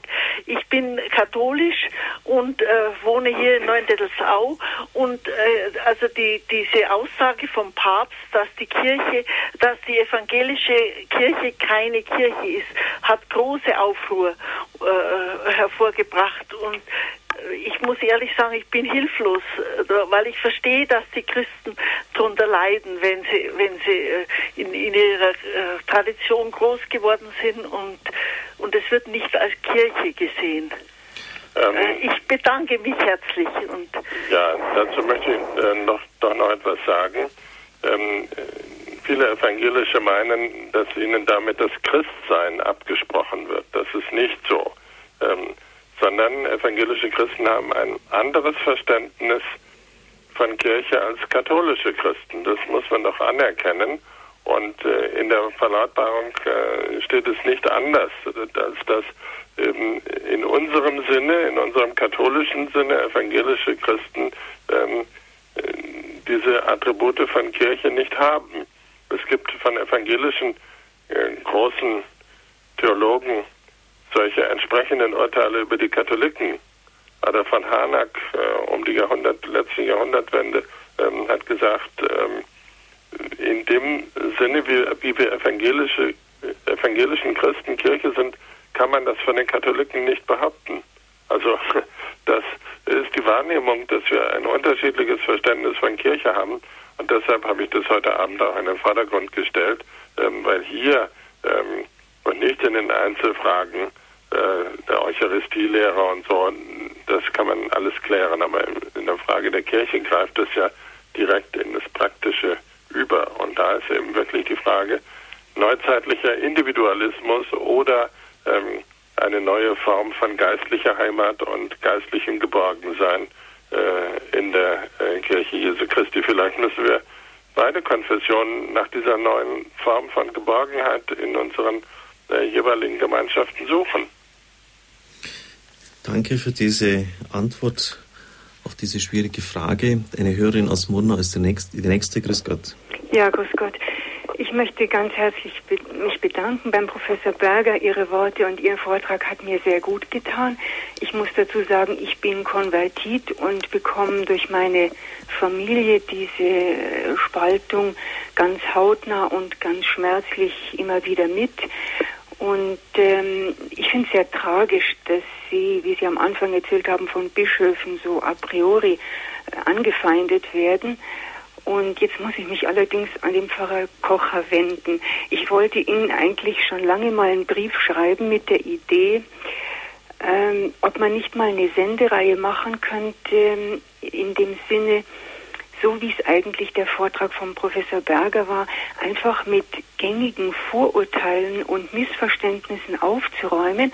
Das könnte zum Beispiel so nach dem Motto sein, ähm, was sie schon immer über den katholischen Glauben wissen wollten und dann wirklich mal in der ganzen Sendereihe, ich halte das für so notwendig, äh, dass das wirklich mal ähm, damit aufgeräumt wird, dass die Leute informiert werden und dass vielleicht auch in diesen Zeiten, wenn München eben, wenn da die Einschaltquoten da sind, also das wäre mir ein ganz, ganz großes Anliegen. Ja, das ist, danke, dass Sie das äh, an mich weitergeben.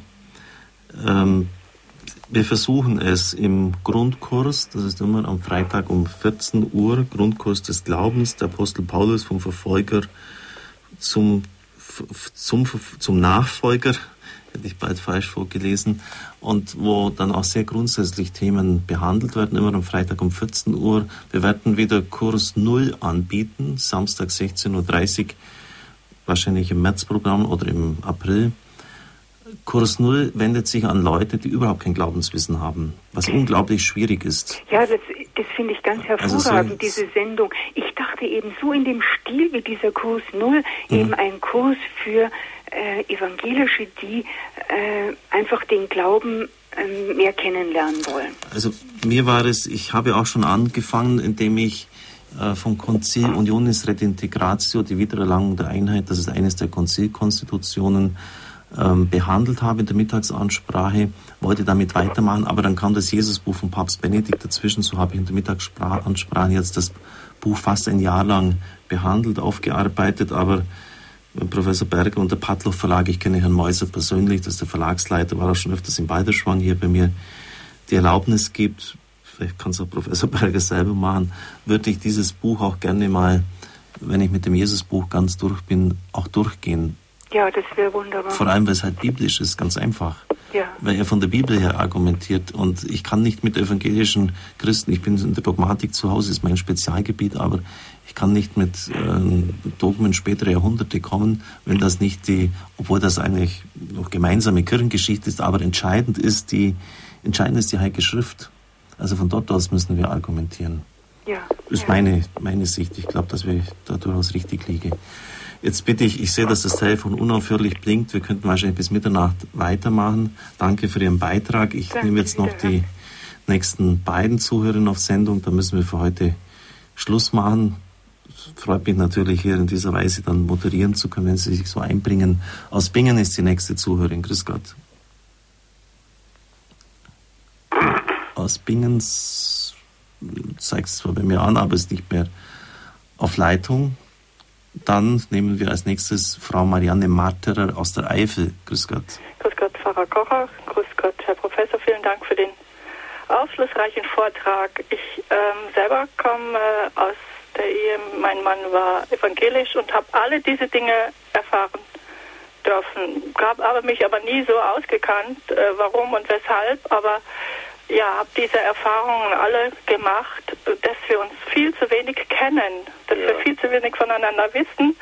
Und wenn ich heute so äh, darauf anspreche, äh, was bei uns, was wir machen und warum die, Katholi die evangelischen äh, Christen so anders da sind, dann kriege ich auch diese Antworten. Ja, Maria und warum und weshalb. Also was ich sagen will, wir wissen viel zu wenig voneinander. Dann ist mir gestern haben wir unseren Bischof verabschiedet, äh, Bischof Max, der ja jetzt nach, nach München kommt. Und da habe ich immer wieder gehört, das nächste große Projekt, was er vor sich hat, ist dieser ökumenische Kirchentag. Und da wäre es doch die Möglichkeit, dass wir da diese Dinge schon so vielleicht äh, anbringen und formulieren, so wie das so zum Schluss des Vortrags gesagt wurde, dass wir voreinander, das finde ich so eine gute Idee, dieses voreinander uns vor Gott hinwerfen. Und das muss doch möglich sein. Das muss uns doch das wert sein. Wie das geht, keine Ahnung. Aber das würde ich mir so wünschen, gerade bei solchen Begegnungen, das irgendwie anzuwenden. Danke, Frau Marterer. Herr Professor, wollen Sie noch etwas kommentieren? Ja, viele Menschen machen ja diese Erfahrungen in Tersee. Ähm, die, alle Jugendlichen äh, oder sehr, sehr viele Jugendlichen, auch unsere Kinder, ähm, haben eigentlich den Kontakt zum Glauben wieder gefunden in Tersee. Und äh, dort ähm, spielt genau dieses eine Rolle, das äh, gemeinsame Singen, das gemeinsame Meditieren, das Beten lernen, das Schweigen lernen. Ähm, da kann man das einüben. Und für mich ist der See also ein, ein Muster ähm, von Glück in der Ökumene. Und es ist deutlich, wie stark das katholische äh, Element in See ist. Ähm, nur da nimmt niemand dann dran Anstoß, weil ähm, die Jugendlichen eigentlich in sich selber das Zeitalter des Konfessionalismus äh, überwunden haben und eigentlich nur nach ähm, den Menschen suchen, die glaubwürdig sind. Und dazu gehörte Papst Johannes Paul II. und dazu gehört Papst Benedikt ähm, und dazu gehörte der Prior von Tersee. Ähm, die Menschen suchen solche Gestalten, die glaubwürdig sind. Und da man die nicht ähm, produzieren kann, ähm, muss man äh, sich umgucken, wo es am ehesten solche Menschen geben kann. Und für mich äh, gibt es sie am ehesten in kontemplativen Orden der Klöster. Die Sendezeit ist fast vorbei, aber die Regie hat noch eine Person, einen Herrn auf Sendung geschaltet. Gut, dann nehmen wir den auch noch dazu. Herr Rückel aus Saulgrub. Grüß Gott. Grüß Gott, Herr Professor, grüß Gott, Herr Pfarrer. Drei Fragen. erste, war, äh, stimmt es, dass äh, Luther bis zum Ende seines Lebens persönlich gebeichtet hat? Zweitens, warum ist die evangelische Gemeindekirche, darf man nicht sagen, weggegangen vom persönlichen Auftrag des Herrn, äh, sich äh, die Sünden äh, äh, zu bereuen? Und drittens, warum ist die katholische Kirche, ich bin 57 Jahre alt, nach dem Vatikanum auch faktisch, nicht theoretisch, weggegangen von der persönlichen Ohrenbeichte. Vielen Dank, ich höre es mir am Radio an. Danke. Ganz wichtige Frage noch zum Schluss, Herr Professor. Ja, ähm, die Kirche bedauert es sehr, wenn Menschen ähm, nicht mehr persönlich zur Beichte gehen und leider war es eine Folge der Beichtandachten, äh, also der kollektiven Losbrechung, dass die Menschen dann meinten, sie müssten nicht mehr zur Einzelbeichte gehen. Also ich halte das für eine Fehlentwicklung. Es hängt zusammen mit dem Phänomen Aufklärung, dass äh, wenn man den Individualismus der Menschen sehr stark fördert und äh, dass die Zugehörigkeit zur Kirche für wichtiger, für weniger wichtig hält, dass äh, dann die Menschen als erstes von der Beichte wegbleiben. Beichte natürlich ein, ein riskantes Unternehmen. Es ist eine eine Überwindung. Das kostet mich heute noch Überwindung, zur Beichte zu gehen. Aber umso schöner ist es danach, äh, freigesprochen zu sein. Das finde ich ähm, überw überwiegt alle die Überwindungen vorher. Also ähm, Luther, ob Luther persönlich gebeichtet hat bis zum Lebensende, weiß ich nicht. Ähm, kann ich mir schon vorstellen, dass es so war. Ähm, bei evangelischen Christen wurde die Beichte auch nie abgeschafft, aber man kann dort sehen, in der Zeit der Aufklärung, also Ende 18. Jahrhundert, da äh, werden keine Beichtstühle mehr gebaut in evangelischen Kirchen. Bis dahin sehr wohl, ab da nicht mehr. Das hängt also zusammen mit ähm, dem Gefühl der Mündigkeit des Laien, dass man meint, man brauchte die Pfarrer nicht mehr und man brauchte insbesondere äh, nicht mehr äh, einem Menschen seine Sünden zu bekennen. Und das Ganze mh, hängt damit zusammen, dass die Menschen sich in der Kirche nicht mehr wirklich zu Hause fühlen, sondern ähm, stattdessen zu Hause in ihrer Privatwohnung den Fürstenpalast nachbauen. Das nennt man Bürgertum des 19. Jahrhunderts. Und ähm, vielleicht kommen wir in neuere Zeiten, in zukünftige Zeiten, wo das ganz anders aussieht, wo die Menschen ähm, tatsächlich wieder Geborgenheit in der Kirche suchen und das wird dann auch die Beichte wieder aufleben lassen, da bin ich ganz sicher. Ja, danke für diese Antwort. Vielleicht darf ich etwas ergänzen. Die Beichte möchte ich nicht missen. Sie hat mir viel Trost und Geborgenheit geschenkt. Martin Luther hat nach meinem Wissensstand, wenn ich jetzt noch die Vorlesungen recht erinnere, die ich in Theologie hatte, bis an sein Lebensende gebeichtet. Also ihm war dieses, war diese Einrichtung ganz wichtig. Übrigens auch andere große Theologen, Bonhoeffer, den ich unglaublich schätze, hat versucht, im evangelischen Raum die Beichte wieder zur Geltung zu bringen. Herr Professor Berger, es hat eigentlich kaum ein Thema gegeben, das nicht angeschnitten worden ist. Spaltung, Abspaltung, Eucharistie, Auferstehung, Johannes 17, Maria, die Unterschiedlichkeit 10 oder 11 äh, Meinungen, äh, Frage nach dem Lehramt, Marienerscheinungen, ähm, also wo zwei oder drei versammelt sind. Ich freue mich sehr über die Sendung, über Ihre kompetenten Antworten, dass Sie uns heute den Abend geschenkt haben. Ich glaube, es war nicht umsonst. Am kommenden Sonntag wird es um China gehen. Der heilige Freinademetz, steiler Missionar und sein Erbe im heutigen China. Sie wissen ja, dass die Olympiade dort stattfinden wird. Deshalb haben wir den Direktor des China-Zentrums aus St. Augustin eingeladen. Er wird uns darüber sprechen und ich werde dann aus Anlass des 150. Jahrtags der Erscheinung der Gottesmutter in Lourdes am 11. Februar selber die Standpunktsendung gestalten und wird auch von dem, was ich jetzt schon einfließen habe lassen in diese Sendung, berichten von der Begegnung mit dem medizinischen Direktor, auch von meinen ganz persönlich gefärbten Erlebnissen, die ich im Sommer letzten Jahres hatte bei dieser Wallfahrt. Ich war selber auch vier Wochen schon Pilgerleiter dort in meiner Jugendzeit. Herr Professor, wir haben die Sendezeit ein bisschen überschritten. Bei Radio Horeb ist das nicht so tragisch. Danke, dass Sie heute hier waren, hier waren im übertragenen Sinne über Telefon zugeschaltet. Würde mich freuen, wenn ich Sie einmal persönlich in Balderschwang begrüßen dürfte, könnte. Ja, ja. Vielleicht einmal eine Sendung schwierige Bibelstellen. Einfach ja, wie schwierige Bibelstellen richtig verstehen. Das wäre doch interessant. Da bin ich spezialisiert, ja. Super. Gut, also ich darf mich von Ihnen verabschieden und so wie ausgemacht, Herr Professor, zum Schluss noch ein, bitte ich um ein Gebet von Ihnen. heute ja gehört, dass Einheit der Kirche mit Einheit der Christenheit mit dem Zustand der Kirche zusammenhängt. Und ich habe hier in, einem Mittelalter, in einer mittelalterlichen Handschrift ein Gebet gefunden, das noch nie ins Deutsche übersetzt worden ist, das ich aber sehr schön fand und äh, das ein Gebet für die Kirche ist. Darum geht es ja. Mhm. Wir bitten dich, Herr, für deine Kirche. Lass sie heilig sein in ihren Dienern, tapfer in ihren Märtyrern, reich in den Armen, mächtig in den Kleinen, geduldig in den Gefangenen und Gefesselten, Erleichterung in den Unterdrückten, Tröstung in den Traurigen, Zügel in den Lockeren, gebe freudig in denen, die im Luxus leben, in den widerspenstigen Zähmung, in den verzweifelten Halt, in den lebenden Lehrerinnen, in den verstorbenen Christen die ersehnte Ruhe. Amen.